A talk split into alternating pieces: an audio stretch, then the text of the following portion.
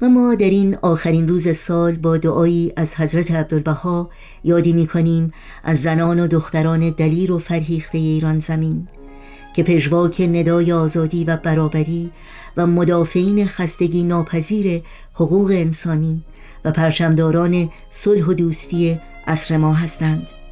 زنان و دخترانی که برای تقلیب، تغییر و تحول در جامعه خود با صلابت و پشتکار و پایداری تلاش و فداکاری می کنند تا تفاوتهای تاریخی و سنتهای پوسیده فرهنگی که پیشرفت فردی و جمعی اونها رو محدود می‌کنه و اونها رو از مشارکت در سازندگی و پویایی جامعه خودشون باز میداره یک به یک از میان بردارند و دوش به دوش مردان برای آبادانی و سربلندی سرزمینشون فعالیت کنند.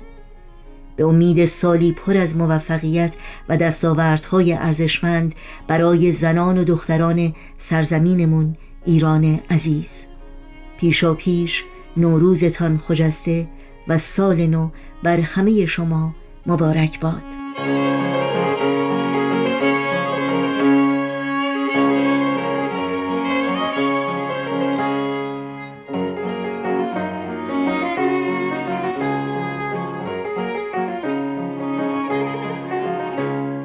ای خداوند بی همتا. این نفوس پرشوق و وله را به رحمت بی پایان موفق فرما. تا مواهب عالم انسانی گردند و مظاهر الطاف ربانی.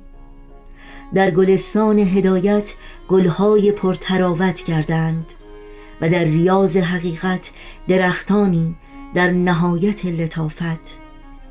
ای خداوند بر خدمت خیش موفق فرما و از بیگانه و خیش مستغنی کن. در هر دمی شبنمی فرست تا گلشن قلوب سبز و خرم گردد و ریاهین فیض عنایت بروید.